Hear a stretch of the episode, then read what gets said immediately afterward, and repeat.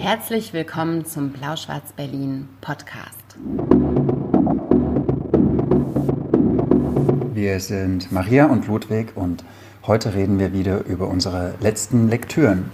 Hallo, guten Abend, herzlich willkommen zur 20. Folge, letzte Lektüren, die 19. Die, der heißeste Podcast des Jahres. Ähm, wir sind Maria und Ludwig, reden wieder über das, was wir zuletzt gelesen haben. Und wie immer fangen wir mit Lyrik an.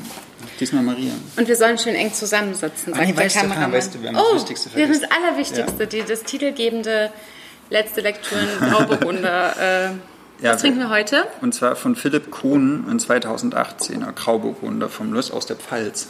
Den wir ausnahmsweise sogar im Tiefkühlfach hatten. Ja, Während wir den öffnen, mm, nicht, dass wir die Bücher nachher kaputt machen. Hat eine Lesekreisteilnehmerin uns mitgebracht. Kerstin. Schön klingt das. Kerstin, vielen Dank. Wir trinken Kerstin auf dich und diesen. Der hat eine schöne Farbe. Ne? Ja, ne? Das ist ein mhm. bisschen äh, früher Sonnenuntergang. Cheers. Prost, mein Lieber. Schön, dass ihr alle da seid. Mhm. Mm. Schön, dass ihr äh, 100 Jahre später noch unsere Podcast-Folge hört. Wir beginnen immer mit Lyrik. Ludwig hat es schon gesagt.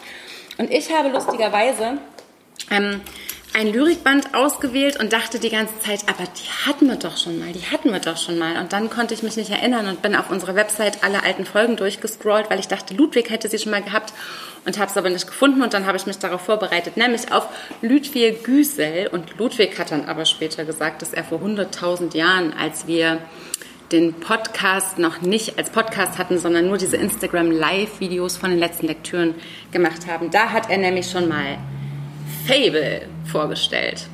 Es ist ein Best-of von Ludwig Güsels ähm, Gedichten und jetzt ist der zweite Teil dieses Best-ofs erschienen und unabgesprochen lese ich euch daraus jetzt ganz kurz, ähm, sehr, sehr kurze Gedichte vor. Ich habe äh, 1500 Eselsohren in diesem kleinen, schmalen Buch, ähm, aber die sind auch wirklich sehr, sehr kurz. Und begeistert hat Ludwig Güsel, die im Ruhrgebiet lebt, die irgendwie jetzt auch ähm, einen, einen Ruhrgebietsliteraturpreis bekommen hat, ähm, die also wirklich so schreibt, dass ich finde, diese Lyrik kann auch wirklich jeder lesen, auch die Menschen, und deswegen wollte ich es gerne auch heute vorstellen, die vielleicht immer so sagen, ah, ich habe mit Lyrik so Schwierigkeiten und hm, das ist auch super, super gut zum Einstieg. Denn eines der ähm, Gedichte heißt zum Beispiel Gedichte passieren einem nicht. Fertig. Und ich finde das toll und habe ganz, ganz lange über diese eine Zeile nachgedacht. Ähm, wenn ich ehrlich bin, dann will ich gar nicht, dass es noch einmal gut geht. Geht ein anderes Gedicht. Ein weiteres heißt, ob ein großes Geheimnis dahinter steckt, ich glaube nicht. Und ähm, so wie ihr das hier seht, ist es also ein Querschnitt über ihre ähm, verschiedenen Publikationen, die da heißen äh, El Rebell, Selfklebend, Nix mehr, Drehbuch, Super Depression und, was ich besonders cool finde, Sans Trophée, ähm, Lyrik in Streichholzschächtelchen. Äh, Ludwig Güsel, der zweite Teil ihres Best-ofs Bonus im Eigenverlag publiziert. Das ist auch ein bisschen das Besondere bei ihr, ne? dass, mhm. sie, äh, dass sie sich so dem klassischen Literaturbetrieb so ein bisschen verweigert und sagt, sie will ja jetzt keine Abstriche machen und mit, einer, mit einem Verlag zusammenarbeiten, sondern sie hat halt ihren eigenen Verlag gegründet. Go, Go Güsel Publishing. Publishing. Äh, und bringt da halt sehr erfolgreich auch schon seit einiger Zeit wirklich ihre eigenen. Die wird jetzt im September raus. auch zum ILB nach Berlin kommen. Also mhm. wenn ihr dem ILB folgt, was ihr glaube ich dieses Jahr auch von überall machen könnt, weil da glaube ich ganz viel gestreamt wird, dann werdet ihr Ludwig Güsel ähm, hören können und dann ist es gut zu wissen, ähm, hm, Fable und Bonus äh, sind ihre Best-ofs. Die, sind auch, die ist auch eine gute Performerin. Also es ist auch spannend, sie auf der Bühne zu erleben. So, die, die reißen ihn total mit. So. Hat auch schon hier gelesen mit ähm, Dinscher zusammen. Ah, Zur, Dinscher. Das ist eines, glaub, zum Jetzt bin ich ganz emotional gleich. zum Indie-Book Day, Kies geht raus an Dinscher. Ja. Und dann Lüthier. Und dann Lüthier. Mhm. Auf die Lyrik. Mm, das war der Einstieg, jetzt wird's ernst. Mhm. Jetzt kein Eigenverlag, im Gegenteil. Größter Verlagskonzern, den es in Deutschland gibt oder sowas. Echt? Äh, ist bestimmt ein Schulbuchverlag, der größte Verlagskonzern, den es in Deutschland gibt. Oder irgend so rechts. Also in der Konzerngruppe Random House ist unter dem ähm, Imprint Luchterhand in diesem Frühjahr ein Ziegel erschienen von Benjamin Quaderer für immer die Alpen. Das ist ähm, sein Debüt.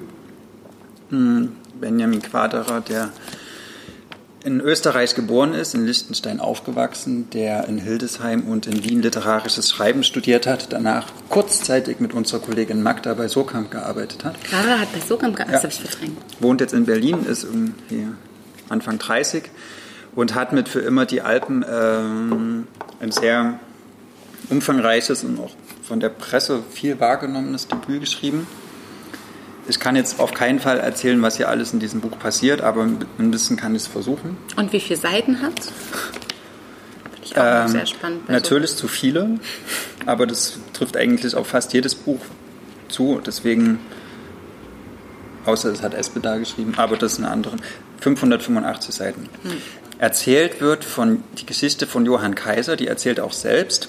Das setzt ein so in dem Jahr ich glaube sogar 2020 oder sowas, wie er äh, unter ähm, in einem Zeugenschutzprogramm an einem Ort, den er nicht nennen darf, anfängt, seine Geschichte zu schreiben und irgendwie anfängt zu schreiben, okay, wie bin ich eigentlich in dieses Zeugenschutzprogramm gekommen? So, was habe ich angestellt, dass mich sämtliche Geheimdienste, ein, ein eigener Staat und viele Verbrecher suchen, dass, dass ich so ein Zeugenschutzprogramm brauche und dass ich ständig auf der Hut sein muss, ob man mich findet. Mhm. So, dadurch erzeugt er erstmal, finde ich ziemlich cool, so einen krassen. Äh, so, ein, so ein Spannungsbogen. Ja. Ne? Also man, man ist sofort so drin. gute Filme ja, auch. Ne? So, und dann Rückblende. So, und dann fängt er an, seine Kindheit zu erzählen. Die, der ist aufgewachsen. Sein, sein Vater ist ein Fotograf in Liechtenstein, der eine Spanierin geheiratet hat, die aber es nicht lange in Liechtenstein ausgehalten hat und dann geflohen mhm. ist. Und der Vater kam mit mit, mit den Kindern ist klar. Also er hat noch zwei ältere Zwillingsschwestern,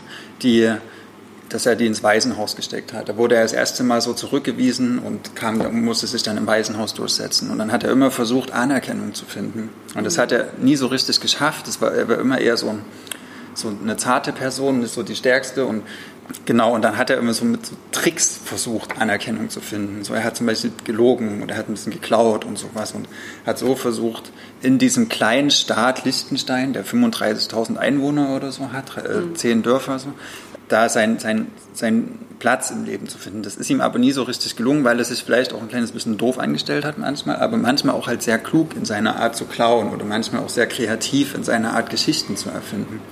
Ähm, und so verfolgen wir diesen Johann Kaiser dann durch seine äh, zugegeben ist ganz einfache Kindheit. Er ist dann aus, aus dem Waisenhaus geflohen nach Barcelona, dann kam er wieder zurück nach Liechtenstein. Ähm, er philosophiert dann auch viel über, die, über dieses Liechtenstein und die Alpen und dann äh, wächst er auf und auf jeden Fall kommt er irgendwann, fängt er als so eine Art EDV-Beauftragte an, in einer Bank in Liechtenstein zu arbeiten und das Bankenwesen ist so ziemlich das Ding, was in Liechtenstein läuft. Die haben also keine Industrie oder sowas, außer so eine Bohrmaschinenfabrik, äh, für die er auch mal ausgibt zu arbeiten, obwohl er das gar nicht tut. Genau, und in diesem EDV-Job kriegt er mit, äh, wer alles in Liechtenstein sein Geld parkt. Und das sind die, das sind große deutsche Fußballbosse, das sind irgendwelche mm, Diktatoren, das sind äh, zum Teil so DAX-Konzerne und sowas. Äh, und er kriegt mit, wie dieses, System, dieses Finanzsystem Lichtenberg so funktioniert und auch was da für, sage ich mal, für Verbrechen gedeckt werden in diesen genau ja, so, ne? auch wie viele Steuergelder da zum Beispiel unterzogen werden. Und das führt dann dazu, dass er irgendwann sich entscheidet, das aufzudecken, dass er halt so eine Art Steuer CD an, an den deutschen Staat verkauft. Und damit muss er halt dann irgendwie untertauchen da gibt es noch viele Umwege. Zwischendurch ist er auch mal in Argentinien, wird er krass gefoltert irgendwie. Dann ist er auch in Barcelona und er findet ein Märchenschiff und dann eine Zeit lang verbringt er im Flugzeug mehr oder weniger. Dann hat er eine, das eigentlich hat, mir so am besten gefallen. Dann ist er mal kurz verliebt. Da gibt es eine Liebesgeschichte mit einer Elisa. Äh, das ist die beste Passage des Buches, weil diese Elisa ist eine großartige Figur die, die eine Liebesbeziehung ganz nach ihren eigenen Regeln so ihm diktiert und er spielt halt mit, weil er irgendwie da ziemlich weiter ist.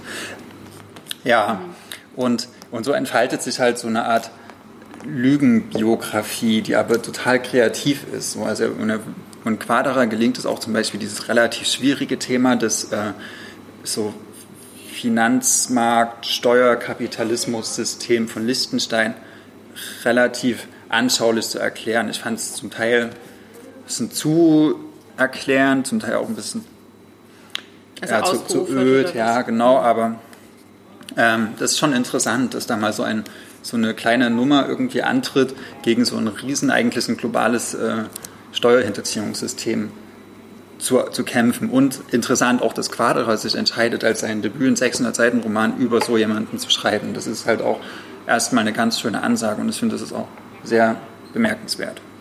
Genau das so ungefähr zum Inhalt. Äh, was jetzt krass ist an, an dem Buch ist, dass äh, Benjamin Quaderer sich ziemlich austobt, was so stilistische Mittel betrifft. Also, wir hatten das jetzt ja schon, dass er in der, in der Gegenwart einsetzt und dann so in die Vergangenheit guckt, was ein relativ gängiges Mittel mhm. ist, aber äh, er versucht das, dieses ganze Buch, diesen Bericht wie so eine Art Zeugenbericht oder so eine Art Lebensautobiografie aufzuziehen und, mit, und will mit ganz viel Fakten irgendwie das unterlegen. Und das, äh, der erfindet da zum Teil Texte, zum Teil gibt es die auch wirklich. Ähm, und, und dann gibt es halt immer Fußnoten. Also er zitiert dann zum Beispiel auch sein Tagebuch, was er mit sieben geführt hat und sowas. Und dann gibt's äh, also fast jede Seite in diesem ersten Teil zumindest hat Fußnoten, wo er den Leser darauf hinweist oder die Leserin äh, wo er diese Information gerade her hat, ne, was sozusagen die Faktizität erhöhen soll. Fand ich eine ziemlich witzige Idee, kann man machen. Also es äh, gibt dem Ganzen nochmal so eine, so eine größere, so ein größeres Gewicht. So, das ist eine Idee, die er hatte. Dann gibt es äh, noch mehr Ideen. Zum Beispiel, irgendwann gibt es einen deutschen Steuerfahnder oder so eine Art Privatdetektiv mhm. oder sowas, äh, der ihn auf den Fersen ist. Und dann erzählt er die Geschichte, wie er ihm entflieht und wie er ihm aus, auf den Fersen ist, parallel. Da hat sich der Benjamin Quaderer ausgedacht, die erzählt ist eine Parallelgeschichte. Und dann hat er das so gemacht. Äh, auf der hier von euch aus linken Seite erzählt er die Geschichte von dem Detektiv in Rot. Und was zur gleichen Zeit passiert, bei ihm aber, bei diesem Johann Kaiser, der dann auch zwischenzeitlich mal ganz anders heißt, äh, auf der rechten Seite in Schwarz. Und woher hat er das geklaut? Von Michael Ende. Genau. Der hat die unendliche Geschichte ja. genauso erzählt. Alles, was Bastian in, äh, in dieser Welt erlebt, ist, glaube ich, rot und alles, mhm. was in der Realität passiert, ist blau. Oder, ja. oder schwarz. Genau. Und dann musst du das halt Krass, immer entscheiden, okay, lese ich halt erst die eine runter mhm. und dann die andere runter oder lese ich immer, ein, ich habe das ein bisschen so, so entschieden, das sind dann immer so Absätze, dass mhm. ich halt immer einen Absatz erst zu Ende lese. Die gehen aber auch ganz schön lang, du musst echt ganz schön dran Ja, es sind manchmal ne? so zwei, drei Seiten immer. Ne? Ende hat so einen Quark nicht gemacht, der hat das halt so eingebettet, da musstest mhm. du dich nicht entscheiden, ne? also das ist schon noch die ähm, experimentelle ja, das, Stufe. Das sind ja. immer so Tage, ne? bei mhm. dem einen ist es halt der 13.1., bei dem anderen ist es der achte Tag. Mhm. Was da jeweils passiert, ist hochspannend, finde ich. Also er, er kann wirklich auch so eine Art Verfolgungsjagdgeschichte und so eine, es ist auch ein bisschen so eine Art Thriller oder sowas. Okay, wir, mhm. wir haben jetzt hier diesen, diesen genialen kriminellen Geist und wie kriegen wir den? Ne? Das ist schon, das, das ist schon fast so Popliteratur irgendwie, ne? Oder so. Das ist erstaunlich, äh, dass so, das so Genre-Literatur. Mhm. Ne? Die, der, der, der kann auch sehr genial die, diese verschiedenen Genres so ver, vermischen. Ne? Ähm, mich hat es trotzdem ein bisschen genervt, das so zu lesen, weil ich Liebe und die Geschichte hintereinander weglese. Aber ich finde, es ist auch eine gute Idee, kann man machen. So, wenn das jetzt so die einzige Idee gewesen wäre. Zusammen mit diesen Fußnoten habe ich mir dann schon gedacht, okay, vielleicht ist es ein bisschen viel für ein Buch, sich so auszutoben. Ne? Ähm, aber ich finde, die Geschichten in sich funktionieren schon. Also es ist jetzt auch nicht ganz völlig banal. So. Äh, und dann irgendwann darf er nicht mehr so viel erzählen, weil dann ganz, ganz viel geheim ist. So, ne? Das sollen wir dann auch sehen. Und zwar sehen dann die Seiten irgendwann so aus, also da ist mitunter mehr als die Hälfte der Seite geschwärzt. Was in sich auch geht. Man kann auch eine Geschichte so erzählen, dass man sagt, okay, ich darf das alles nicht sagen, man kriegt den Sinn trotzdem mit. Aber zusammen mit dem davor denke ich mir auch so, ah, hätte man ihn ein bisschen zügeln können oder vielleicht ist es auch gerade so dieses, was so drüber ist. Ähm, also wir haben jetzt die Fußnoten, wir haben diese rot-schwarz geteilten mhm. parallelen Erzählstränge und wir haben diese Schwärzungen. Diese Schwärzungen, also was so aussieht wie äh, Stasi-Akten oder mhm. sowas. Und das war mir von, zumindest von dieser stilistischen Ebene ein bisschen zu viel. Und ich fand auch, dass dieser zweite Teil, der geht wirklich sehr in so eine Art, äh, wie schon fast ein Krimi oder so, eine Krimi-Handlung über. Da fand ich auch die Handlung nicht so stark wie im ersten Teil, wo es halt auch um die Liebesgeschichte geht, wo es um das Verhältnis zu seinen Eltern mhm. geht, wo es äh, auch um diese Foltergeschichten geht, wo es auch so um, Re um ums Reisen und sowas geht. Also äh, ich finde, die, die, dieser Themenansatz ist ein bisschen komplexer im ersten Teil. Mhm. Ja. Und dennoch finde ich, dass das ein unglaublich bemerkenswertes Debüt ist, weil der sich hingesetzt hat, der hat glaube ich, sehr, sehr lange recherchiert, nicht nur was jetzt das Finanzsystem Liechtenstein bedeutet, sondern auch, was es vielleicht so heißt, in so einem Land zu leben und, und was das für Leute gibt und, und, was es mit diesen Bergen auf sich hat, was es bedeutet, in, in immer seinen Blick so in Bergen so begrenzt zu sehen. Also er kommt, wie der Titel Deswegen der Titel. Ne? Genau, man kommt immer wieder zurück in die Alpen und diese Begrenztheit der Berge äh, spiegelt sich auch in der Gebrenz, äh, Begrenztheit der, der Hirne, die da drin leben in diesen Tälern. Und das ist schon interessant. Und vor allen Dingen ist dieser Johann Kaiser, ich weiß nicht, du hast es auch gelesen, ne? oder mhm. zumindest so angelesen. Ähm, der hat mich so zum Teil ein bisschen erinnert an die Figur in das größere Wunder. Ein Glavinitz genau. Jonas. Ja, weil der, weil es gibt für diesen Johann Kaiser ab einem gewissen Punkt keine Regeln mehr. Der kann eigentlich mhm. alles machen. Ne? Also wenn der irgendwie ein Millionenerbe braucht, dann erfindet er sich das und dann agiert er auch so und dann fliegt er sonst wohin und dann, der, ja, der, ja. Was du vorhin erzählt hast, diese Bohrmaschinen, wie hießen die Kercher? Hilti. Hilti. Da hat er nicht behauptet, er arbeitet für die. Er hat ja so getan, als wäre er der Sohn des mhm. Hilti-Gründers. Und da habe ich gedacht, also das fällt ihm bestimmt sofort auf die Füße. Das, das, was du gerade gesagt hast, der ist so völlig frei in dem mhm. moralischen ähm, Korsett auch, mhm. weil das, das, da kommt er lange, lange durch. Ja, und das ja. macht total Spaß, von jemandem zu lesen, der, mhm. der so frei ist. Mhm. Ne? Und auch in der Art und Weise, wie er seine Mitmenschen, die er auf der einen Seite liebt, aber auf der anderen Seite auch so verarscht. Ja. Ne? Und das ist dann natürlich auch eine tragische Figur, weil er eigentlich immer zu, an, an einem Punkt kommt, auch zu Menschen, zu denen er eine sehr enge Bindung aufbaut, wo es halt scheitern muss, wo er mhm. fliehen muss, wo er sich verstecken muss, wo er seine Identität aufgeben muss. Und das sieht man ja. Also das, man sieht ihn eigentlich lachend in die Kreissäge rennen. Mhm. Und das ist das ist eine, eine spannende literarische Figur, die, die das beides so in sich vereint. So diese, diese einerseits so eine Liebessehnsucht und andererseits aber eine Unfähigkeit, ehrlich zu sein. Wem empfiehlst du das? Ah, das kann man, glaube ich, ziemlich breit empfehlen. Also vielleicht ja auch so Leuten, die das größere Wunder gern gelesen haben und vielleicht ein bisschen Next Level wollen. Also hm. Oder mich hat das auch an der talentierte Mr. Ripley erinnert. So, hm, dieses, so Hochstapler. Genau, so Hochstaplerei. Aber dann auch so, da, da wird er beschrieben, wie die in diesen riesigen, in diesen riesigen Wohnungen in Barcelona bei den reichen Leuten irgendwie äh, verkehren und, hm. und alles. Das doch das so weit, weit weg von dem, wie wir so leben, oder? Dann kommst du nicht auf die Idee, dich für den Hilti Baumaschinenerben auszugeben, nur um Leute zu beeindrucken.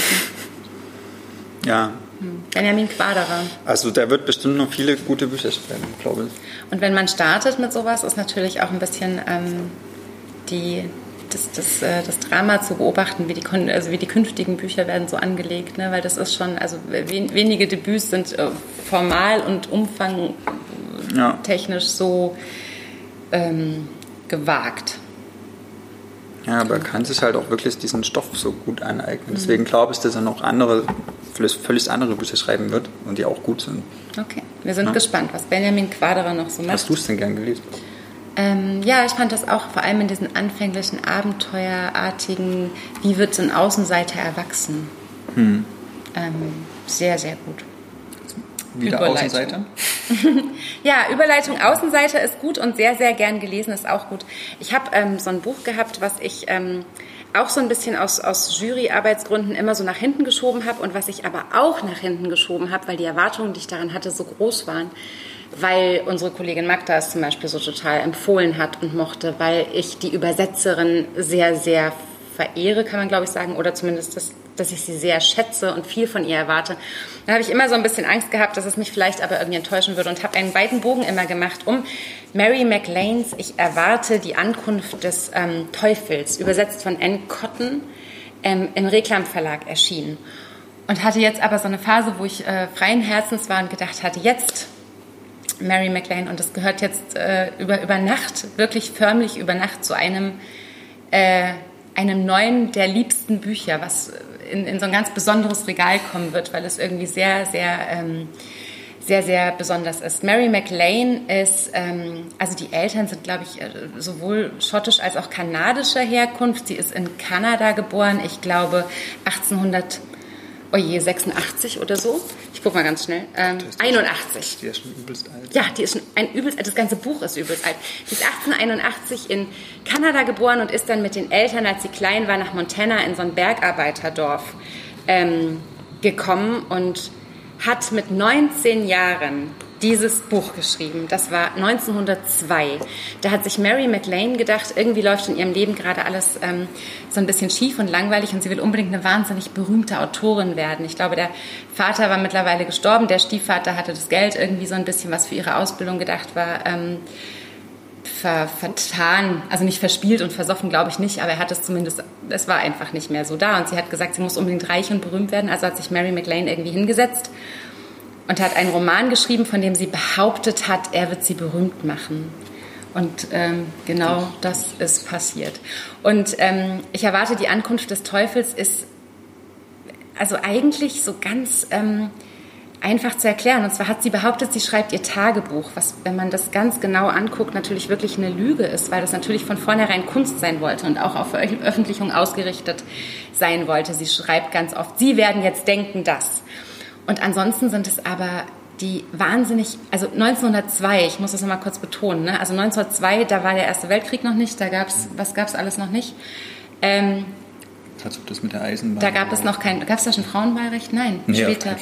Ähm, da gab es eine junge Frau in einem Bergarbeiterkaff in Montana, die sich gefeiert hat für ihre Weiblichkeit, die sich gefeiert hat für ihr Genie, die sich gefeiert hat für ihre Auserwähltheit, weil sie als einzige beurteilen kann, was um sie herum vorgeht, weil sie als einzige erkannt hat.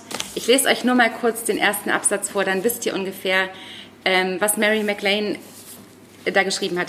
Sie schreibt in, in tagebuchartiger Form in sehr kurzen Kapiteln zwischen Januar und April.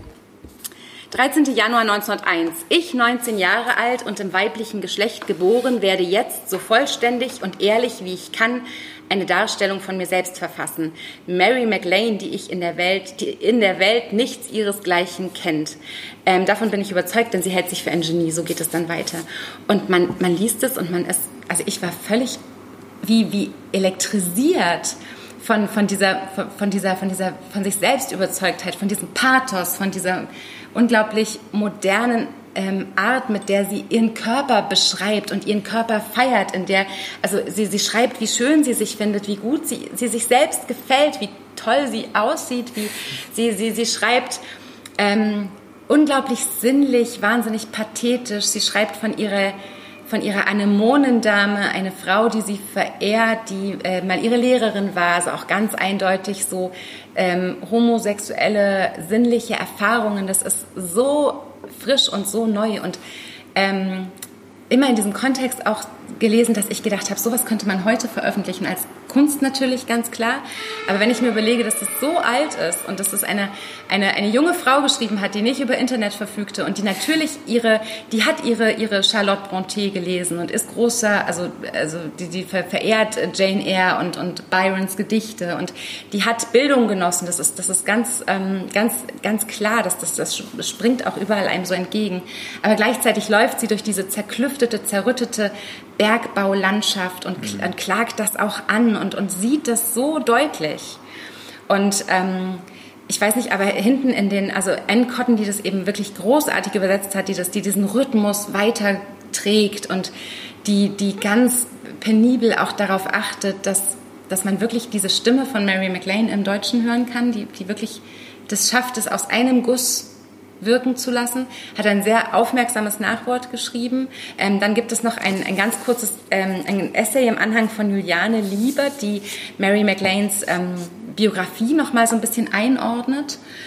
Und das ist so eine, so eine, also eine Wiederentdeckung auf so ganz viele, viele Weisen. Dieses Buch ist erschienen, sie hat es dann irgendwie geschrieben, hat es in die Schublade gelegt, hat, ich weiß nicht, ein bisschen drüber geschlafen. Und dann hat sie es an einen Verleger geschickt. Ähm, und der hat das, also ich glaube, der erste Verleger war es nicht gleich, weil der hat immer nur so Kirchentexte verlegt, aber der zweite hat es dann sofort verlegt. Das war ein Riesenerfolg. Irgendwie hat es fast 100.000 verkaufte Exemplare. Damals. Anfang des 20. Jahrhunderts schreibt eine 19-Jährige ein, ein, ein Debüt und es verkauft sich 100.000 Mal. Aber wieso ist es dann jetzt erst auch in Deutschen erschienen? Das ist die Frage. Das hat dann Das ist wirklich. die erste Übersetzung. Das oder? ist die erste Übersetzung und es hat auch wirklich wahnsinnig Aufwand in den Staaten. Irgendwie, es gab Anhängerinnen, Jüngerinnen, ne? es gab junge Frauen, die sein wollten wie sie. Es gab irgendwelche Sportclubs, die sich nach ihr benannt haben. Das, die ist nicht sehr alt geworden, die ist, glaube ich, 1929 gestorben. Sie hat noch zwei andere Bücher geschrieben, die nicht so Aufmerksamkeit gebracht haben. Das ist tragisch auch, ne? Oder die ist dann ein bisschen... Ein bisschen krank, ich glaube Tuberkulose ja. vielleicht. Und ähm, hat aber auch noch in Stummfilm... Äh, geschrieben, sagt man das, äh, in dem sie selbst die Hauptrolle gespielt hm. hat und der ist leider irgendwie nicht ähm, gerettet worden, den gibt es äh, nicht mehr nachzusehen, aber ist dann ähm, 1929 gestorben, dann ist sie wie so in Vergessenheit geraten und dann hat es in den Staaten, ich glaube in den 90er Jahren und dann jetzt irgendwie nochmal eine neue ähm, Ausgabe gegeben. Mhm.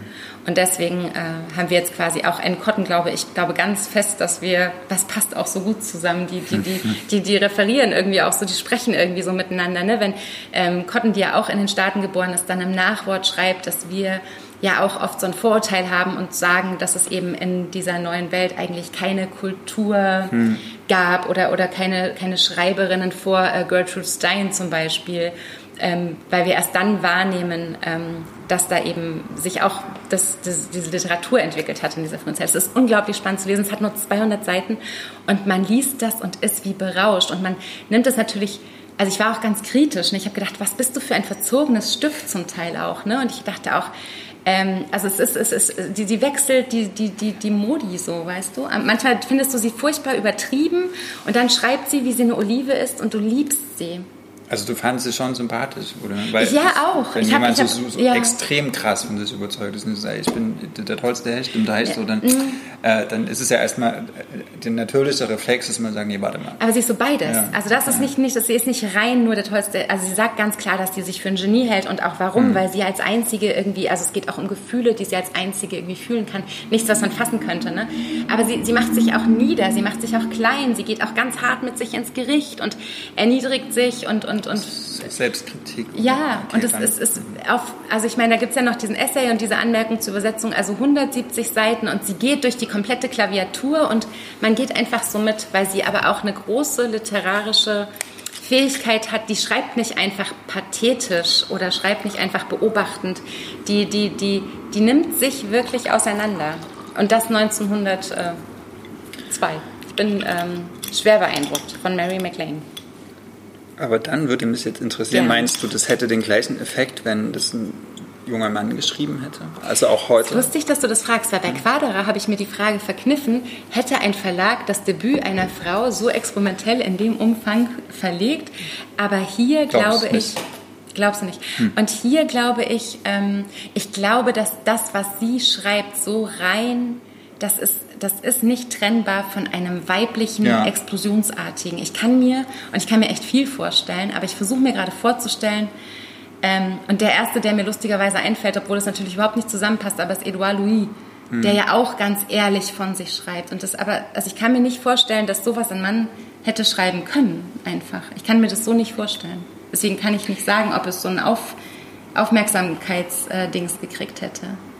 Ja, ich glaube, dass der, der, der das, ich habe es noch nicht gelesen, aber was du mhm. beschrieben hast oder auch was Magda erzählt hat, ähm, der Effekt auch so ein bisschen ist wie so eine Art ironische Pressung gegen die Konvention. Ne? Also ähm, eigentlich sind Frauen ja eher diejenigen, die bescheiden sein mhm. sollen, zumindest auch in der Zeit, die, die sich nicht irgendwie selbst lieben sollen, sondern ihre Liebe eher dem Mann geben oder den Kindern mhm. geben. Ne? Also das, das ist ja höchst unkonventionell, ne? ihr, ihr, ihr Blick auf sich selbst und mhm. ihr, ihr, ihr Blick als, auch als Frau in der Gesellschaft. Ja. Ne? Und diese Art, und, und das macht sie aber trotzdem ironisch, weil sie es so übertreibt. Ne? Irgendwie. Oder, oder durch so aber nicht so krass genau. ironisch, dass man so denkt, sie weiß selbst, dass das alles übertrieben ist. Man nimmt sie schon auch ernst in ihrer, also sie, sie gesteht mhm. dann zum Beispiel, wie sie Geld klaut. Ne? Welche mhm. Frau würde das freiwillig zugeben, ja? Ähm, wie, sie, wie sie schlecht ist, wie sie, wie sie lügt, wie sie... Ähm, genau, selbst das ist ne? ja gegen selbst, die Konvention. Genau, aber sie das... weiß genau, wo die Konventionen sind ja, und bricht sie. Und bricht sie und bricht sie auch mit Anlauf, mhm. genau. Und ich glaube, so ein Mann hat diese Konvention gar nicht Genau, der kann gar nicht mhm. dagegen... Ja dagegen anschreiben, weil es diese Wand, diese Wand gar nicht gibt. Und was es, glaube ich, auch noch ist, ähm, ist ganz, ähm, also ich glaube, dass es wirklich sehr, sehr von großem Interesse war für Menschen schon auch zu lesen, okay, wie sieht eine 19-Jährige ihren Körper, was, hm. was, wie feiert eine 19-jährige junge, be bemerkenswert, glaube ich, schöne auch Frau sich irgendwie selbst und, und das ist, ähm, hat, glaube ich, auch so ein, muss, glaube ich, auch sehr so einen sehr voyeuristischen Anschlag schon gehabt haben, warum das alle lesen wollten, sein wollten, wie sie es haben. Junge Mädchen angefangen, Pferde zu klauen. Also ihr müsstet mal bitte bei Magda, die hat auf 54 Books, ein, äh, hat Magda Birkmann einen sehr guten Artikel, den ich heute Morgen noch gelesen habe, ähm, über dieses Buch ähm, geschrieben, in dem man noch so ganz viel Zusatzinfos bekommt, auch so ähm, Rezeptionsgeschichte und so weiter. Und da beantwortet sie, glaube ich, auch die mhm. Frage, warum das jetzt erst auf Deutsch erschienen ist. Und ich finde aber auch, Anne Cotton ist so die richtige. Also ist auch so ein Genie, weißt mhm. du, die, die schreibt Bücher, die ich nicht verstehe und ich finde sie aber toll und äh, sie, sie, sie, sie, sie setzt sich auch ständig über Konventionen hinweg und macht das aber genauso wie bei Mary McLean auch mit so einer fundierten, unglaublich die wagt auch was. Die wagt was, weil sie sich was traut und nicht, weil sie was behauptet, sondern die. Ähm, und, und da bin ich bei, bei ihr eben auch bei Mary Blaine so begeistert gewesen, weil ich gedacht habe, ohne Internet irgendwie, ohne ähm, in einem, in einem Bergarbeiterkaff, wo es garantiert auch keine riesengroße Bibliothek gab, ne, die sich wirklich durch die Werke gelesen hat und die sowohl auf die griechischen Philosophen als auch irgendwie auf, auf Schriftstellerinnen, Malerinnen, Lyrikerinnen, irgendwie ganz viele Frauen, die sie eben auch erwähnt als, als Referenzen oder Vorbilder oder, oder Dialogpartnerinnen auch. Es ist also eine, eine sehr lohnende Wiederentdeckung und, und ich habe auch sehr so an das, was Simone Schabert äh, gemacht hat, gedacht, mhm. über Henry James Schwester. Ähm, Alice. Die, genau, ähm, die äh, Henry du James und Alice. Daisy Miller, genau. Ich Alice. Du Alice. Du Alice. Ja. Und ich Unika. An die habe ich lustigerweise auch gedacht. Aber das sind ja Fremdwerke. Ne? Da, da, da versuchen mhm. sich ja Frauen von heute irgendwie auf die Spuren dieser Frauen zu machen. Und dann zu lesen, dass es dieses Werk eben so, es gibt es direkt geschrieben, was man jetzt ähm, dank Anne Cotton auf Deutsch entdecken kann. Und was auch heute noch ein super Empowerment, oder? Ja. Äh, provoziert. Und auch lustig, es war ursprünglich auch als äh, die, The Story of Mary McLean veröffentlicht, weil man natürlich mhm. dieses ähm, I Await the, the Devil's Coming nicht das war viel zu satanisch für de, derartige Verhältnisse. Das ist auch sehr spät erst in der von ihr gewählten Betitelung erschienen, weil das natürlich das alle tolle, tolle Konventionen. Titel. Ich weiß nicht, ob ich das Cover an sich so gut finde. Also sie guckt zumindest ganz gut drauf. Aber, Beurteilst ja, du gerade, wie sie aussieht? Nee, ich überlege, ob das gut ist, wenn sie einem so vom Cover so anguckt. Aber sie sieht auch ein bisschen diabolisch aus, finde ich. Ja. Und sie hält sich gleichzeitig für Napoleon, dann ist sie aber auch verliebt in Napoleon. Mhm. Und sie will auch ähm, schon ernsthaft von einem Teufelmann geheiratet werden. Also es ist nicht so mhm. feministisch, dass sie sich hinstellt, obwohl sie auch in eine Frau verliebt ist und sagt, ähm, sie will, sie will nichts mit Männern zu tun haben oder braucht keine Männer oder sonst was. Also es ist so ganz vielschichtig und es ist einfach sehr vergnüglich und man kann sich, glaube ich, vortrefflich darüber unterhalten. Also lest es und schenkt es all euren FreundInnen. Das wird schon so ein Kultbuch, glaube ich. Ne? Leider nicht. Also es ist jetzt schon eine Weile draußen und ich finde, es hat enorm wenig Aufwind bekommen, ja, obwohl es im Reklamverlag erschienen ist. Genau.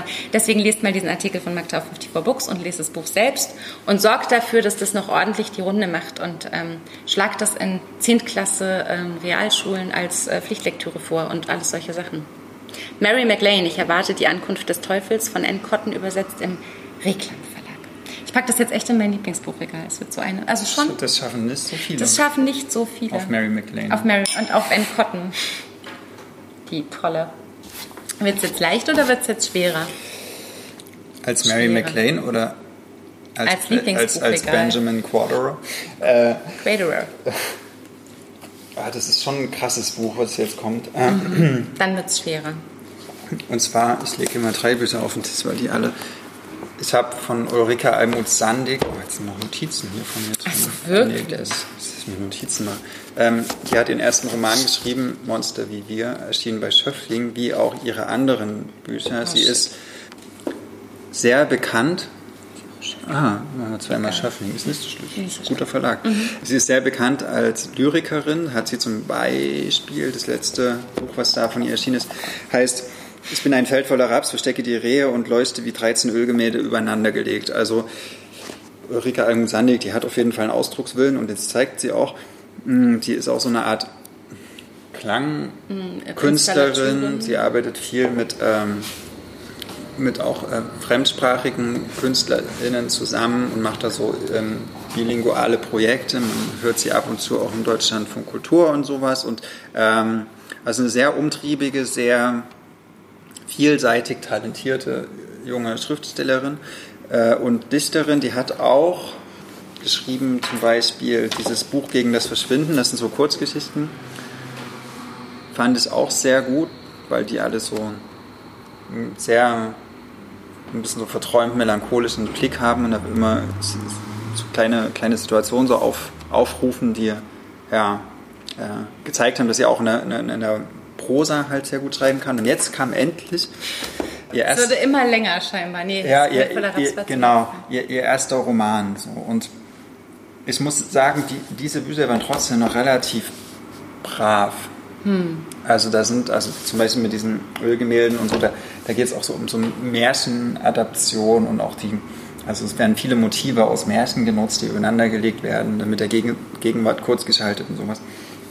Also ich, ich nehme Ulrika Mozandiger auch immer so ein bisschen als so eine Verträumte wahr, die, die irgendwie sehr in Klang denkt, die sehr in Melodien denkt und sowas. Mhm. Und dann äh, habe ich angefangen, äh, Monster wie wir zu lesen und habe gesagt, aha, das ist auf jeden Fall ein Ulrika Almut-Sandwig Buch, weil es hier sehr schnell deutlich wird, dass, ihm, dass da jedes Wort genau überlegt ist, dass genau die, die Melodie eines einzelnen Satzes, die, die Silben innerhalb mhm. eines Wortes, dass das alles genau aufeinander komponiert ist. Aber auch auf der Handlungsebene wurde mir schnell klar, okay, sie, sie weiß genau, welche Figur wann was spricht und was sie erlebt und baut das zusammen. Also sie, sie ist hochvirtuos in der Art und Weise, wie sie sozusagen die, diese kleinsten Bauteile ihrer, ihrer Texte mhm. äh, so aneinander reiht und gewichtet, sodass zum Schluss eine Harmonie ergibt, beziehungsweise auch eine ganz, ganz gezielte Brechung dieser Harmonie. So.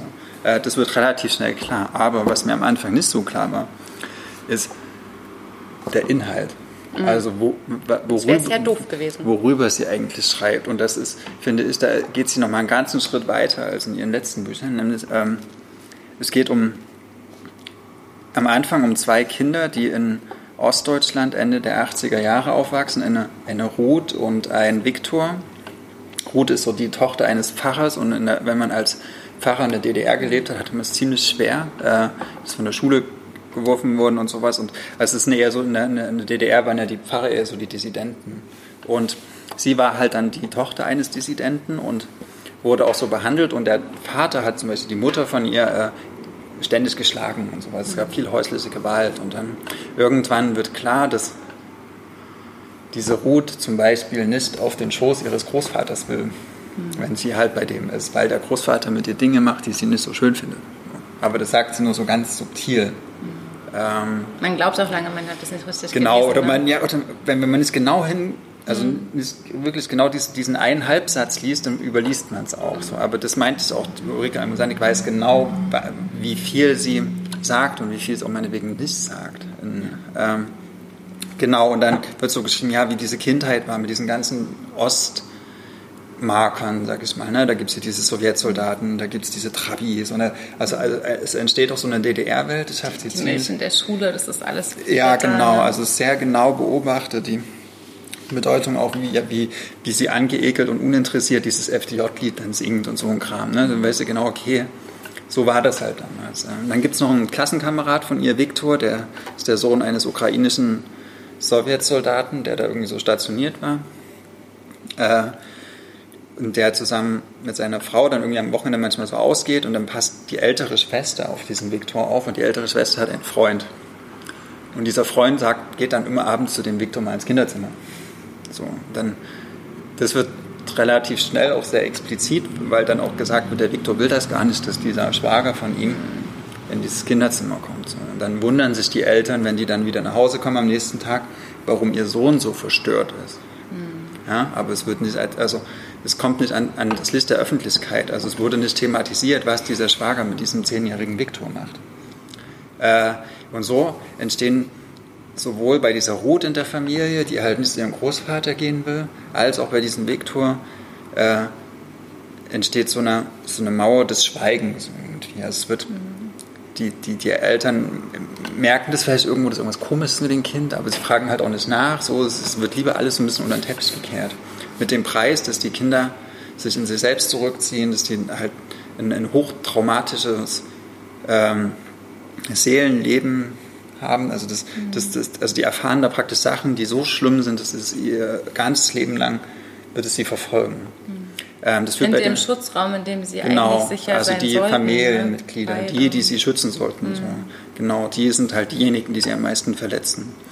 Und bei dem Viktor zum Beispiel führt es dann dazu, dass er irgendwann ganz, ganz, ganz, ganz viel trainiert, irgendwie älter wird und ganz riesen viel Muskeln aufbaut und dann in so einem, klar, irgendwie Nazi-Gang dann äh, er sich Haare? reinrutscht. Ja, er wird halt so ein typischer stumpfer Nazi, so dann mit 16, 17 und das finde ich eine witzige Idee. Dann bewirbt er sich als Au-pair-Mädchen in Frankreich.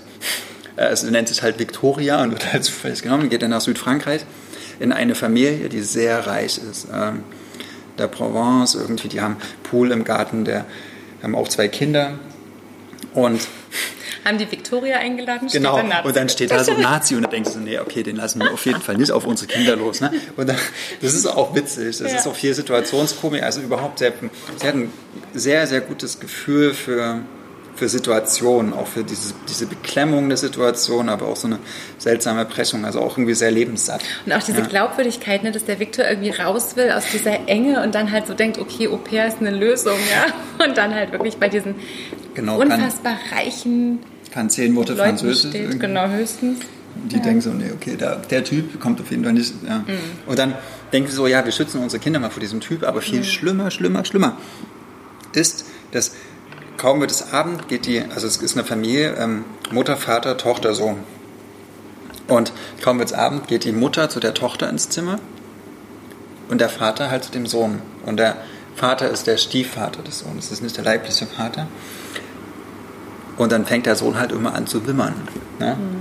Und der, der Vater äh, macht halt Dinge mit dem, die nicht legal sind und die dieser Sohn auf jeden Fall auch auf keinen Fall will. Und die Mutter liegt im Nachbarzimmer und hört dieses Wimmern, die, die Mutter dieses Kindes und die Schwester dieses Kindes. Und es wird halt gedeckt. Und der Vater macht das halt immer wieder. Also es ist nicht nur irgendwie so eine Ausnahme, sondern es ist ein, ein, ein strukturelles äh, Phänomen. Ähm, genau. Und, und in diese Welt, also das hat, hat glaube ich, schon stattgefunden, bevor dieser Viktor dahin gekommen ist, aber in diese Welt geht halt der Viktor dann hin, der seine eigene Erfahrung ja als Kind gemacht hat. Und das führt dann zu einer Eskalation irgendwann. Irgendwann geht der Viktor dann halt mal abends in das Zimmer und dann muss er fliehen, weil dann ähm, eine Art Gewaltexzess passiert. Und was aber, und das fand ich fast unerträglich zu lesen, da gab es dann eine, eine Szene, äh, da sagt die, diese Mutter in dieser Familie, ähm, weil der Viktor halt gewalttätig geworden ist und dann sagt, er gegen, sagt sie gegenüber der, dieser Au-pair-Organisation, ja, äh, wir, wir, wir sehen von einer Anzeige zurück, dass das Leben unserer Kinder äh, oder die, der, das Wohl unserer Kinder ist uns das Heiligste.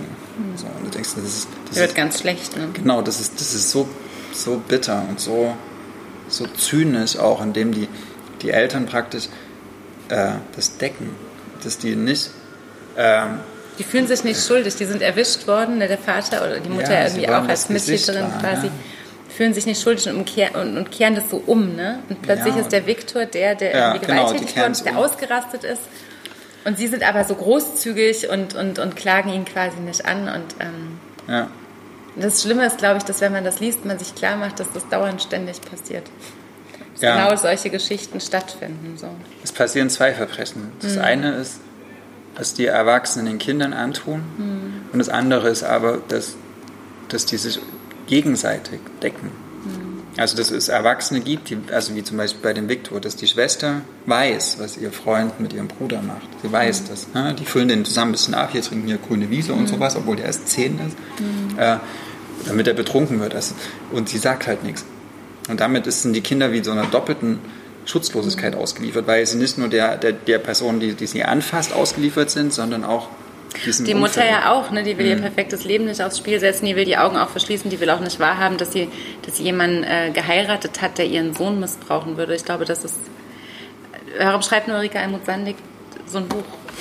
Also ich habe jetzt ja am Rand mitbekommen, dass es eine Diskussion gibt um die Frage, wie viel biografisches da drin ist, weil sie ja auch zum Beispiel Pfarrerstochter ist und auch im gleichen Jahr wie diese Ruth, diese äh, eine Hauptfigur, geboren wurde. Ähm, ich habe das nicht so gelesen, wie irgendwie das. Also vielleicht gibt es dann irgendwann eine Forschung dazu und dann wird, dann wird herauskommen, dass dass es vielleicht sehr, sehr viel autobiografisch ist. Aber ich habe nicht diese, diese Folie angelegt. Ich habe es gelesen als ein Roman. Äh, und ich habe das gelesen als ein Roman, der, der genau weiß, äh, oder wo ich das Gefühl hatte, dass die Autorin genau weiß, was sie, was sie schreibt, um einen literarischen Effekt zu erzeugen, der, der auf eine Gegenwart oder auf eine Realität hinweist. Und das ist, das ist eine Realität, die ist, die ist nicht an eine einzelne Biografie gebunden, sondern das ist ein Prinzip. Und das macht für mich gute Literatur aus, wenn sie auf irgendwas hinweist, was größer ist als ein einzelnes Menschenleben. Hm. Aber das ja. ist das, was mich so überrascht hatte. Es gibt ja auch diesen Fall, wo eben die Stasi gegen die Eltern dieser Ruth hm. ähm, Macht ausübt, wo ja auch so ein Machtgefälle zu sehen ist, wo auch ganz klar ist, die können sich irgendwie ähm, schwer im, im System DDR da auch, ne, das ist ja auch eine Form von Missbrauch, die da irgendwie von Seiten des Staates irgendwie stattfindet. Und darauf war ich so mhm. vorbereitet. Ne? Als ich dieses Buch so gelesen habe, dachte ich, das ist genau das, was ich so erwarte. Was du vorhin über die Autorin gesagt hast, ne? die ja irgendwie so auch aus der Lyrik kommt. Und ich habe alles Mögliche erwartet, aber nicht, dass ich so einen der, der härtesten äh, Romane, und für mich war es auch ganz eindeutig ein Roman, über ähm, Kindesmissbrauch lesen Natürlich. würde. Ja. Das, das fand ich wirklich, also richtig, als hätte man mich in so ein kaltes Wasser geschmissen. Und mhm. ähm, ja, aber sie ist keine, also es ist mhm. kein, kein Gewaltporno. Es, also es, ist, es gibt, glaube ich, mal eine einzige Stelle, wo sie mhm. mal sagt, fickt mich oder sowas. Mhm. Ansonsten ist es immer eher, sagt, sagt, ja, sie, ja. sagt sie durch ein Nichtsagen alles. Ja, so, sie macht ne? das nicht, sie macht das nicht genau. Äh, zur Schau stellen oder um der, um der, genau, um der Dings willen. Aber es ist ihr scheinbar ist so wichtig, dass es sich auch bei beiden also bei Victor und bei Ruth, äh, also es, es, verstärkt sich ja auch so dadurch, dass du irgendwie diese beiden Fälle verfolgst, ne? Die, die Freunde, die mhm. Freundin und der Freund, die irgendwie unter dem gleichen äh, leiden, was ja auch das ganze Leben versaut. Da wirst oh ja, ja aber genau, und, und, und ja. wie sie aber auch mhm. unterschiedlich damit umgehen. Ja, sehr, ne? ja. Und bei dem Lionel, bei diesem französischen Kind, weiß man gar nicht, wie er damit umgehen wird, aber man ahnt schon, dass mhm. der auch irgendwie, dass der halt abschmiert. So. Ähm, ein Buch für wen würdest du sagen? Also ja, für Menschen, die, die gern gute Literatur lesen, weil das ist es definitiv. Und herausfordernd, finde ich, ist es? Also anders, als ich dachte? Ich weiß also ich habe das auch mit so ein paar Freunden darüber gesprochen, die sich halt sehr für Psychologie interessieren, die das zum Teil studiert haben, die sich für Trauma interessieren, die sich für, mhm. für ähm, dissoziative Störungen interessieren und sowas. Da ist es natürlich unglaublich gut. Aber es geht auch weiter. Das, also das, das, das, zeigt ja auch, die Eltern zum Beispiel von der Ruth, die haben, die haben Fluchtbiografien, die, mhm. haben das, die haben die, das sind so die Kriegskinder, die haben die, die härtesten Sachen überlebt, die haben den schlimmsten Hunger und so was. Das zeigt auch, okay, jede Generation trägt so ihr, ihr Päckchen mit. Mhm. Ja. Aber wenn man es verschweigt, wenn man, wenn man so das, das, die Gewalttaten, das Verbrechen verschweigt, dann, dann ist es das Schlimmste, was man machen kann. Also sind wir ja viel weiter jetzt. Ne? Wenn wir jetzt irgendwo, auch wenn ein Kind jetzt wahrscheinlich äh, von einem Erwachsenen nicht so angefasst wird, wie es nicht angefasst werden will, oder, äh, dann würde ein Kind heutzutage wahrscheinlich viel eher schon sagen, das geht nicht. Aber damals in den 80ern in der DDR oder in diesem superreichen Milieu, da, Nee, nee, wahrscheinlich ganz oft auch nicht, aber ich, ich hoffe, dass wir da ein Stück mhm. weiter sind. Aber Gerade in diesen Familienkonstrukten, ne, wo man abhängig ist und wo man auch nicht wahrhaben will, dass das die genau Mama ja auch lieb ne? hat, ne? Der, mhm. Oder der Papa, der einen dann am nächsten Morgen mhm. wieder zum Motocross fährt und einen dann die, die geilsten Schuhe kauft und sowas, mhm. ne? Den wirst du ja nicht verpfeifen. Und das also ist das, das Harte dran. Und mhm. deswegen, also du hast vollkommen recht, ich finde, das ist eines der härtesten Bücher dieses Jahres. So. Mhm. Und nicht nur, weil die Erwachsenen Monster sind, sondern weil sich auch die Kinder wie Monster fühlen. Also weil die denken, was bin ich denn? Also warum, wie, wieso bin ich so anders, dass ich diese Strafe verdient habe? Was ich so ein bisschen interessant finde, ist, ich gucke mal gerade im, im Dingstext. Ja, das ist ja auch wirklich, also ich finde, das ist aber auch so ein bisschen interessant, weil es wird mit keinem äh, Wort erwähnt, ne? Also auch nee. im Klappentext nirgends, dass es hier um einen doppelten Missbrauch an eben zwei Kindern geht. Drei. Ja, genau drei Kinder. Mhm. Das, wird, äh, das, das findet überhaupt nicht statt. Es, es wirkt so ein bisschen wie so eine Ostaufarbeitungsgeschichte vom, vom ehrlich, wenn du das aber von Haus mhm. heute, würdest den Effekt auch irgendwie verlieren. Ja, aber wir sind diejenigen, die uns dann im Zweifel damit rumschlagen müssen, dass die Leute wiederkommen und sagen, da hättet ihr uns auch mal vorwarnen können, da müssen wir damit umgehen können. Hier stimmt alles. Der Titel, das Cover mhm. und die Art und Weise, wie genau, sie... Genau, das können wir dann sagen. Der Titel hat es euch doch gesagt, Monster wie, Viren. Genau, wie... wie mhm die kann wahnsinnig gut schreiben. Gibt es äh, Videos? Gibt's äh, Videos von der Autorin, wie sie ähm, so Klangperformance ja, macht? Guckt euch das an, Ulrike Aber das wird brav gegen das, was hier passiert. Trotzdem, ich finde immer, also ich weiß zum Beispiel, dass das Feld voller Raps, ich habe, ähm, also da hat sie eine Lesung gemacht und ich war also wirklich Ich habe das vorher gelesen und habe hinterher, als sie vorge ja. vorgetragen hat, sie hat ja nicht gelesen, da habe ich gedacht, ich habe dieses Buch noch nicht gelesen. Es ist eine völlig neue ähm, Ebene hat das bekommen. So, aber ja. wir sprachen jetzt über Monster wie wir. Von Ulrika Almosandik erschien im Schöffling Verlag ein Ausnahmetalent, wie ich finde. Hm. Wir haben uns so wenig abgesprochen, dass ich jetzt peinlicherweise auch was aus dem Schöffling Verlag habe, was mir gerade total siebenteils eingefallen ist. Lieber Schöffling Verlag. Lieber Schöffling Verlag. Herzlichen ihr, ihr, ihr, könnt dann, ihr könnt dann bitte überweisen. Ähm, was ich hier eigentlich dem Schöffling Verlag schlimm zur Last legen wollte, ähm, eigentlich wollte ich da jetzt eine Brücke schlagen, aber das will ich Ulrike Amund-Sandig irgendwie nicht antun. Ähm, das Buch von Jamie Ettenberg, ähm, übersetzt von Barbara Christ, auf Deutsch heißt es Nicht mein Ding. Und ich muss es wirklich ablesen, weil ich kann mir das nicht merken. Das liegt irgendwie seit einem halben Jahr bei mir rum und irgendwie bin ich so drumherum scharwenzelt, aber dann habe ich so gedacht, es sieht schrecklich aus. Also es hat so ein, so ein Pop-Art-Cover, ähm, New York spiegelt sich in der Sonnenbrille einer illustrierten ähm, Frau, würde ich sagen. Es ist irgendwie Pop-Art. Ich finde, es sieht ein bisschen lustlos aus. Sieht ein bisschen billig aus auch. Und dann heißt es nicht mein Ding. Und ich muss ganz kurz sagen, dass bevor es Barbara Christi ansonsten eine fantastische Übersetzungsarbeit gemacht hat, ins Deutsche übertragen hat, hieß es All Grown Up also alle erwachsen geworden, ähm, was man bestimmt auch nicht gut benutzen kann. Aber ich finde, nicht mein Ding hat so was Slangiges, so was ein bisschen Rotziges, ein bisschen eben Lustloses. Und ähm, ich bin immer drum rumgegangen und habe so gedacht, äh, wenn das Cover nicht gut ist, der Titel irgendwie blöd. Ähm, und hatte jetzt aber eben in einer Phase höchster Lust auf äh, auch vielleicht wieder literarische Experimente gedacht, jetzt gucke ich es mir nochmal genauer an und war auch jederzeit bereit, das ähm, als bewiesen, Cover und Titel haben mir ja schon gesagt, dass ich es nicht mögen würde, in die Ecke zu schmeißen. Aber ähm, es ist ein fantastischer Roman ums Frausein, vom Frausein heute. Andrea ist so Ende 30, sie lebt in New York und ich bin gar nicht so ein Mensch, der sagt, oh, ich muss unbedingt New York-Romane lesen, weil diese Stadt inspiriert mich so irgendwie. Im Gegenteil. Aber ich fand das hier wirklich toll. Ich hatte wirklich das Gefühl, ich, ich, ich gehe durch New York, wie ich seit Philip Roth nicht mehr durch New York gegangen bin. Andrea ist eben Ende 40 und sie verweigert sich so ein bisschen dem Klassischen, was man von ihr erwartet. Sie kriegt als erstes eben weil sie Ende 30, habe ich gerade Ende 40 gesagt? Nee, Ende 30. Genau, es ist Ende 30, geht auf die 40 zu. Es fängt jetzt gerade langsam an, dass so ein ganz berühmtes Buch über Singlefrauen rausgekommen ist und das kriegt sie von allen Leuten geschenkt. Ihre Mutter schenkt es ihr, ihre Freundinnen schenken es ihr. So nach dem Motto, ja, es ist jetzt eh für dich vorbei und hier, da kannst du mal mhm. gucken, wie du damit umgehst. Und ähm, Andrea ist sehr, ähm, das ist eben ist eben, sie ist so ein bisschen anders als alles, was das Umfeld so mit ihr, ähm, von ihr erwartet und, und mit ihr eigentlich vorhat. Ihre beste Freundin hat gerade ein Baby gekriegt. Alle denken irgendwie, jetzt zündet es bei Andrea ja auch bald und Andrea hat überhaupt keinen Bock auf Kinder. Das ist schrecklich, oder? Das überhaupt. Ende 30 bist, wow, und es tickt, tickt, tickt. Also es tickt überhaupt nichts, ja. aber alle Leute wollen dir erklären, dass es tickt. Und das sage ich als nicht ich kann mich da aber trotzdem reinfühlen. Du hast das Thema schon abgefrühstückt. Ja, aber es ist trotzdem so, dass ich vielleicht auch gerade deswegen mit großem Interesse so einen völlig gegensätzlichen Lebensentwurf lese und ja auch feiere, wie geil es ist, keine Kinder zu haben. Also entschuldige, Schatz. Ähm, aber was ich, was ich. Dürfen wir sagen, dass dein Sohn ja, der Kameramann ist? Ja, das dürfen wir sagen. Aber das, deswegen habe ich sehr früh mit diesem Thema abgeschlossen. Ich bin froh, der dass kann schon eine Kamera halten. Ja, ich auch. Ich bin wirklich froh, dass ich zwei ja. habe.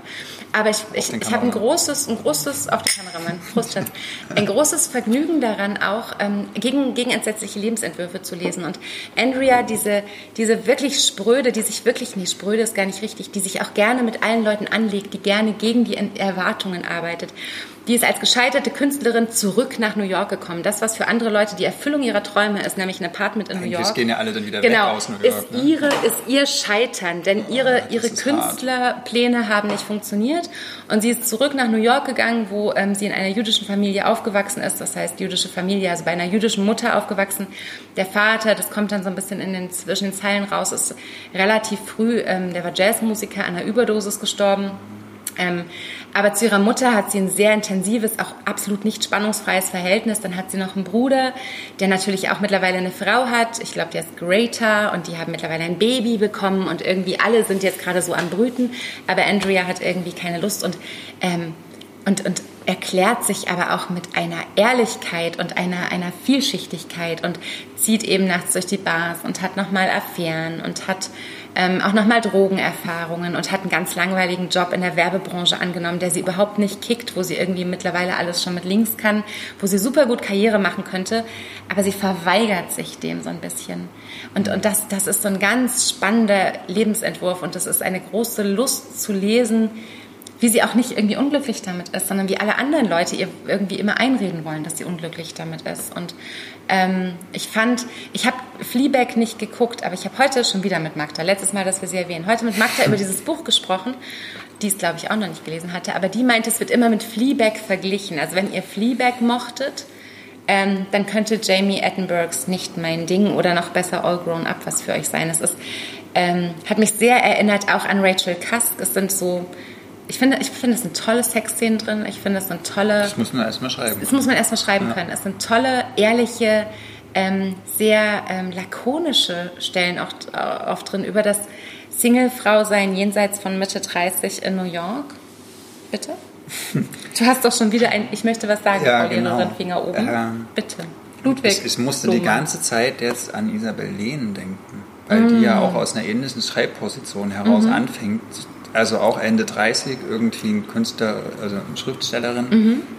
und ihr eigenes irgendwie den Wunsch, vielleicht Mutter zu sein oder auch nicht mhm. oder irgendwie so verhandelt. Und, aber irgendwie klingt das so wie, als wären das wie zwei Enden von, ja, von zwei, zwei, also die zwei, die zwei Pole, zwei Pole einer, einer, einer Skala. So. Mhm. Äh, Isabel Lehn, finde ich, hat ganz doll dieses Kinderwun Kinderwunschhadern in ihrem Buch. Das hat Jamie, äh, Jamie Attenborough in diesem Buch überhaupt nicht. Also entweder ja. will keine Kinder, das ist auch irgendwie nie so, oh, ich könnte aber, und es wäre doch aber schön, das ist irgendwie ja. klar. Und äh, was eben bei Isabel Lehn, die, die, ich auch großartig finde, eine ganz andere Levelgeschichte, ja. genau, ist, ist auch dieser, dieses Schreiben als Zwang, als, als, als es muss, ich muss Autorin sein, weil das mhm. ist was, was aus ihr kommt und was raus muss. Und ähm, Andrea, die da in New York rumdümpelt, die eigentlich so nur auf Partys geht, Affären hat, ein bisschen mit ihrer Mutter streitet, die hat überhaupt, also die leidet ein bisschen darunter, dass sie es als Malerin nicht geschafft hat, aber die hat überhaupt keine literarischen Ambitionen, was auch mhm. total schön und erfrischend zu lesen ist. Und es ist trotzdem nicht oberflächlich. Also wenn ihr einen guten New York-Roman lesen wollt, setzt euch über dieses schreckliche Schöffling-Cover bitte hinweg. Lest gerne die gute Übersetzung von Barbara Christ, ignoriert den nicht so ganz gelungen übersetzten Titel Nicht mein Ding und lest Jamie Attenborough. Das war ein schöner Abschlusssatz. Achso, holla die Waldfee. Du kannst ja erstmal Prost sagen mhm. jetzt. Ähm, es war uns ein großes Vergnügen. Euch hoffentlich auch. Ja, Sonst jetzt, ihr merkt, schon, die Temperaturen ist hier beim Zuhören oder Zuschauen. Mhm. Danke. Tschüss. Auf Wiedersehen. Das war der Podcast zu unseren letzten Lektüren. Wir sind Ludwig und Maria von Blau-Schwarz Berlin.